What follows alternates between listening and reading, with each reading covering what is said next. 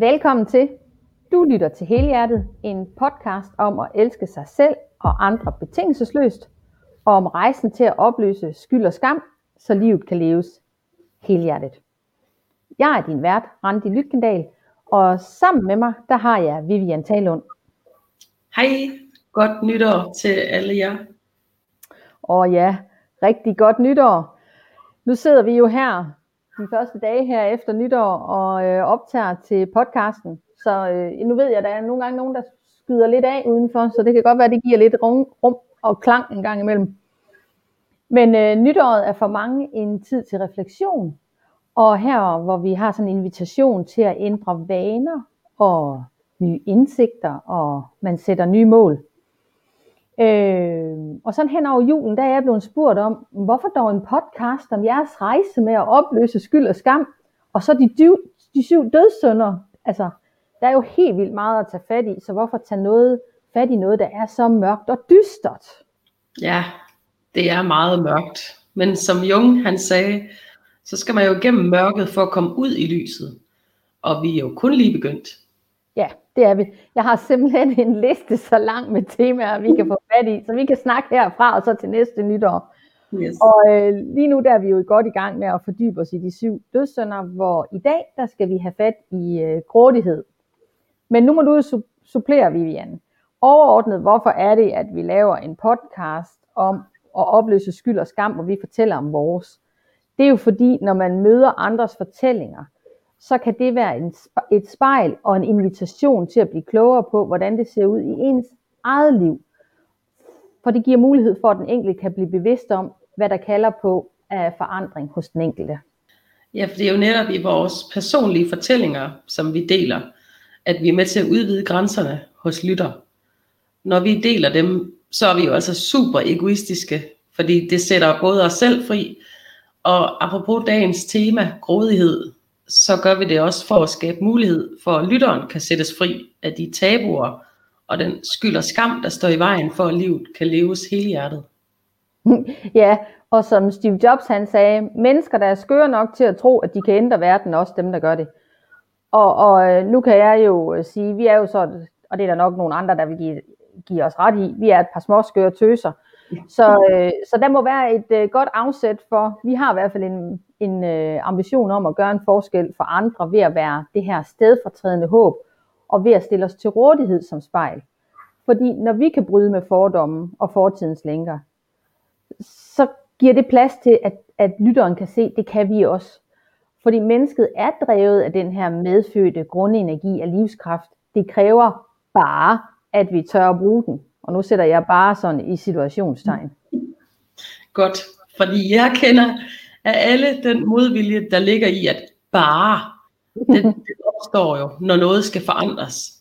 Det er galskabens magt, at selvom at forandringen er positiv, så gider vores hjerne sgu ikke at gøre noget som helst andet, end den plejer. For det vi plejer at gøre, det har sikret vores overlevelse indtil nu. Og i al den tid, du har været min mentor, der har du jo været mit stedfortrædende håb, som har gået foran og vist mig vejen. Og du har hæppet på mig, når jeg selv kom i tvivl. Og det var jeg mange gange. Så jeg ved udmærket, at det er ikke noget quick fix. Det er simpelthen ikke muligt. Men med redskaberne til at gøre noget andet end det, jeg gjorde, så blev det muligt at ændre kursen. Men det var, og det er kun mig, der kan skabe den forandring. Der er kun en, der kan skabe forandringen i mit liv, og det er mig. Der er ingen, hvor meget de gerne vil, øh, som kan gå vejen for os. Når det så er sagt, så er det, at, at vi ikke er alene på vejen. Det er simpelthen alfa og omega, når de store forandringer skal skabes. Ja, fordi der er jo, altså der sker jo forandringer i naturen og i livet hele tiden. Men det her med, når vi virkelig skal ind og tage fat i noget, som er virkelig forbundet med skyld og skam, så, så har vi brug for at vide, at vi ikke er alene. Og det er lige netop derfor, vi sidder her og deler vores rejse. Og kan vores fortællinger ændre verden bare for et menneske, så er hele den her podcast, hele hjertet, så har det været en succes. Fordi alle har fortjent et liv med saft og kraft.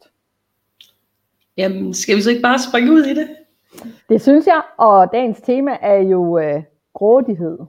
Åh, oh, det er sådan et ubehageligt ord. ja, og det der er interessant, det er jo, at når man arbejder med at opløse skyld og skam, så kan ord og egenskaber, det, kan, det er jo ligesom fælles, når du siger grådighed, og jeg siger grådighed, men hvad, hvad vi især, hver især forbinder med det, er ganske personligt. Og det vil også være personligt, hvilke erfaringer, som lytteren har i forhold til det.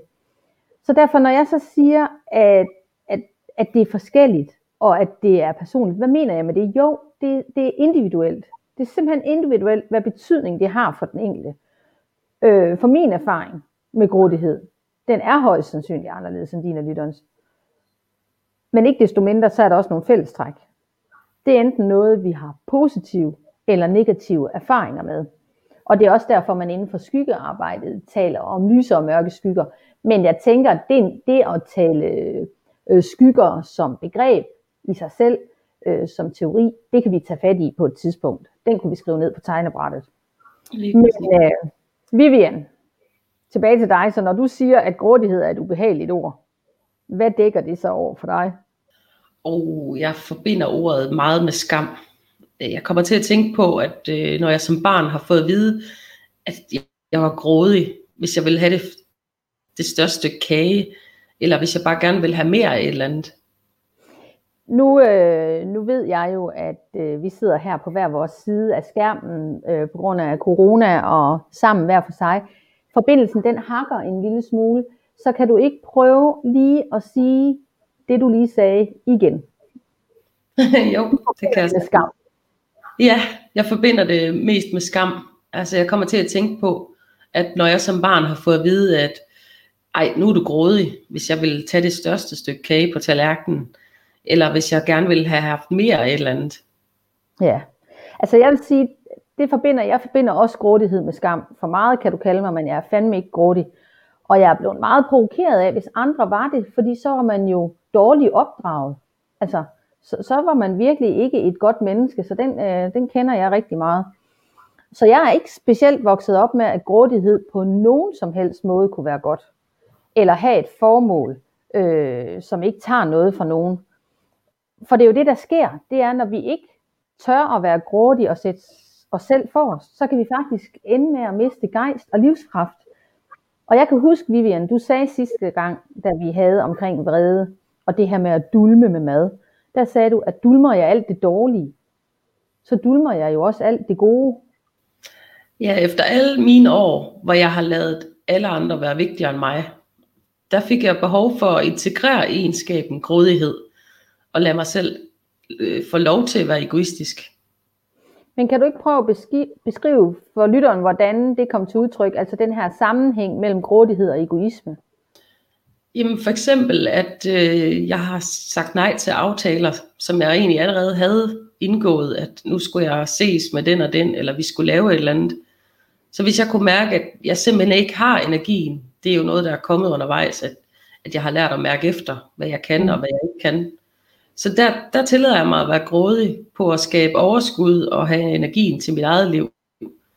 For hvis jeg har sagt ja til familie og venner alt for mange gange, hvor jeg egentlig ikke har haft energien til det, så er jeg endt på sofaen bagefter med en depression øh, i, i værste tilfælde, fordi kroppen til sidst har trukket stikket og sagt stop. Ja, det er jo simpelthen øh, der, hvor, øh, hvor kroppen jo reelt set øh, ligger død, fordi den kan ikke mere. Nemlig. Ja. Så har jeg jo brugt at overspise for øh, at passe på mig selv, kan man sige. Altså det har været misforstået måde at, at generere energi på. Mm. Og, og øh, den, den forkerte måde at give mig selv omsorg, men det var det, jeg havde lært. Så derfor kunne jeg ikke finde ud af at sige nej øh, til aftalerne, og så har jeg været nødt til at, at drage omsorg for mig selv på den eneste måde, jeg havde lært. For mm. hvis jeg sagde nej til aftaler, så er jeg jo egoistisk. Ja, og det der sker, det er jo lige netop med det her med maden som energi, det er, jamen hvis man så æder en masse sukker og en masse slik for at holde sig vågen, hvor det man i bund og grund har brug for, det er at gå i seng og sove. Ja. Ja. Og, øh, og som jeg læste i, i dag, så, øh, så er det en gave at kunne lære at sige nej med samme kærlighed, som du modtager et ja. Og som den kære Jesper Juhl han sagde, et nej er også et kærligt svar. Så egoisme, hvor et nej over for andre er et ja til sig selv, det er grådighed vendt indad. Øh, for eksempel førhen, der vil jeg altid vælge, at der var afsat tid og energi til familie og arbejde, før hensynet til min egen trivsel. Øh, det vil sige, at øh, jeg kunne godt planlægge en masse ting, men, men det var ligesom vigtigere, at, at jeg fik øh, øh, overholdt de aftaler, jeg havde. Men det blev på bekostning af, hvad havde jeg så af prioriteret energi tilbage til motion og, og sunde øh, livsstilsvaner? Og det blev simpelthen sat fuldstændig på spidsen, da jeg blev syg med kræft. Fordi lige pludselig så var jeg bare nødt til, hardcore, nødt til at sætte mig først, selv først i den ligning. Og der kan jeg lige hilse at sige, der blev jeg ikke kun grådig på mad, der blev jeg grådig på livet. For hvis der er noget, jeg i den grad ikke er færdig med, så er det livet. Så for mig i dag, der er grådighed og evnen til at udleve grådighed ved at sige ja til mig og prioritere mig allerførst. Der har jeg jo virkelig set værdien af, at det er alt afgørende for, at jeg kan blive ved med at være der for andre. Fordi det er jo det, jeg gerne vil. Så nu er rækkefølgen, at, at jeg er egoistisk og prioriterer min energi.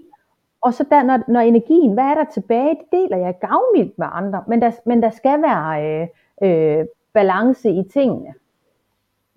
Præcis. Og grådighed, den opstår jo tit, når vi har været i mangeltilstand. Okay, kan du ikke prøve at, at uddybe det? Hvis jeg har følt, at jeg manglede kærlighed før i tiden, altså så opstod der jo en mangeltilstand, hvor jeg higede efter noget. Øh, en form for afhængighed for at blive bekræftet. Og når jeg så endelig blev det, hvis jeg fik en kæreste, så gjorde jeg alt for ham. Jeg vartede ham simpelthen op som en konge, og gjorde alt for at gøre ham lykkelig. Og jeg kunne ikke forstå, hvorfor jeg ikke fik det samme den anden vej. Men jeg har så fundet ud af, at andre hverken kan eller skal fylde mit behov for kærlighed op. Det er mit eget ansvar at finde ud af, hvad jeg har brug for, og hvad jeg vil være med til. Så der er kommet en balance mellem det, jeg giver, og det, jeg modtager. Ja, og det, det er jo et grundfundament for at give kærlighed, det er, at vi kan genkende kærligheden i os selv. Fordi at vi ikke grådige på kærligheden indad, så kan vi ikke dele den betingelsesløst og gavmildt ud. Øhm, for, kom, for så kommer vi til at sætte betingelser på, om den anden nu har gjort sig fortjent til omsorg eller nærvær. Og jeg tror mig, hvis du spørger min gemal, så vil han kunne genkende til at være blevet lagt på is, fordi han ikke har opført sig ordentligt. Men det kommer jo af, at det er det, jeg har lært inden, øh, altså det er det, jeg har lært hjemmefra, at omsorg og kærlighed, det er noget, man skulle gøre sig fortjent til. Og, og bad man om det, altså var jeg grådig, og det har jeg faktisk øh, gjort som barn. Jeg kan mindes, at jeg har i tale sat et manglende nærvær, så fik jeg bare at vide, at nu skulle jeg ikke være så nærtagende og så sensitiv. Så jeg skulle simpelthen bare opføre mig ordentligt. Det er jo netop det, at det er centralt, at vi kan adskille egenskaberne og handlingen fra hinanden. Og når vi kan det, så er det muligt at opdage gaven i selv dødssynderne, som for eksempel grådighed. Ved at få defineret, hvad grådighed er, hvad det betyder for mig, og forstå, hvad der ligger bag det, og hvorfor jeg ikke måtte være grådig, så kan jeg gøre noget andet, end det jeg hidtil har gjort. For eksempel øh, i forbindelse med arbejdet med mig selv, har jeg opdaget, hvorfor mad har fyldt sådan en stor del af mit liv. Både som anorektiker og overspiser. Maden den udfyldte simpelthen et tomrum, og så blev det brugt som misforstået omsorg og trøst. Ja. For, ja, for at kunne ændre, ændre det mønster, så bliver jeg nødt til at blive grådig på mine vegne på alt andet end mad. Fra at jeg hjemme, hjemmefra havde lært, at mad det var terapi, der kunne erstatte kommunikation og nærvær, jamen så ved jeg nu, at selvkærlighed, det handler om at finde mine værdier, og evnen til at se, hvad jeg har brug for, og værdsætte mig selv med alt det, jeg er. Ja, fordi når vi forventer grådigheden til en gave, så er der super meget at hente. Øh, fordi for eksempel, så for mig, så er passion utrolig tæt forbundet med, med grådighed. Det at være så opslugt og fordybet, at, at, at tid og sted forsvinder omkring mig. Altså hvor man simpelthen går i den her går i sin egen boble og bare forsvinder.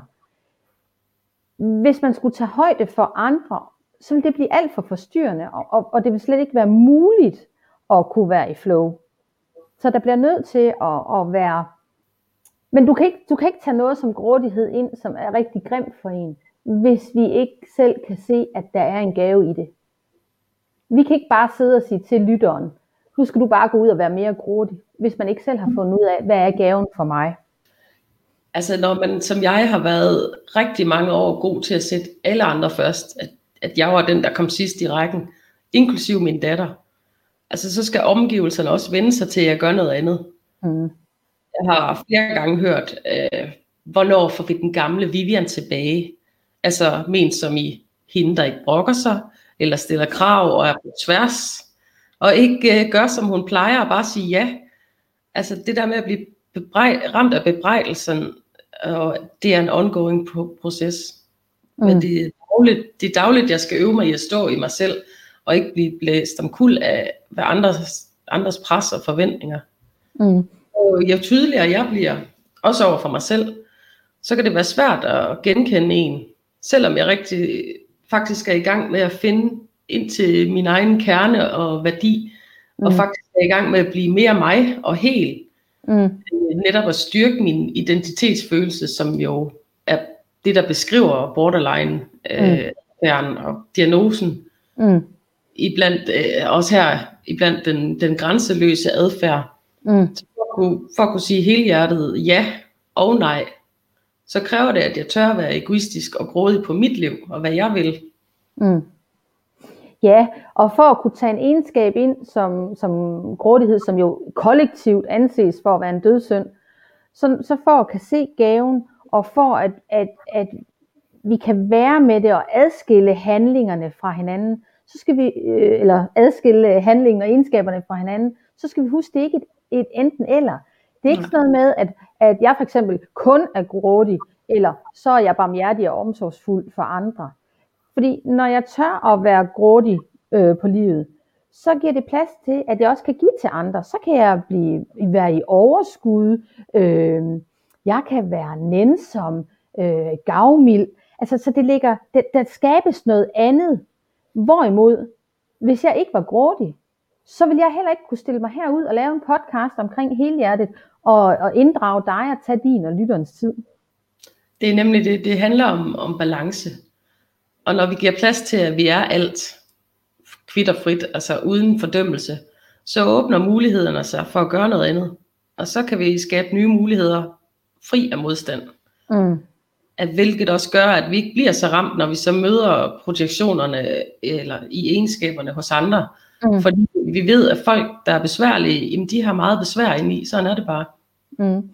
Der er også sådan en, øh, der er sådan en, et øh, ordsprog, der hedder sig, elsk mig mest, når jeg mindst fortjener det. Ja. Ja. Så det er i det meningsfulde, at vi kan gøre noget andet, og at vi kan skabe mere rummelighed. Og, og det leder mig frem til en teaser for næste episode, hvor vi skal have fat i dogenskaben. For når man er dogen, er man så ugidelig, eller har man mistet sin passion? Eller trænger man egentlig bare til at trække stikket? Man siger jo, at depression ofte er resultatet af at have kæmpet og været på alt for længe. Mm. Og jeg glæder mig til at dykke ned i øh, dogenskabens væsen. Og øh, med de ord, der vil jeg runde af og sige tak til dig, Vivian, fordi du endnu en gang har delt dit inderst åbent. Selv tak. Og til dig derude, du har lyttet til hele hjertet. Tak for, du lyttede med.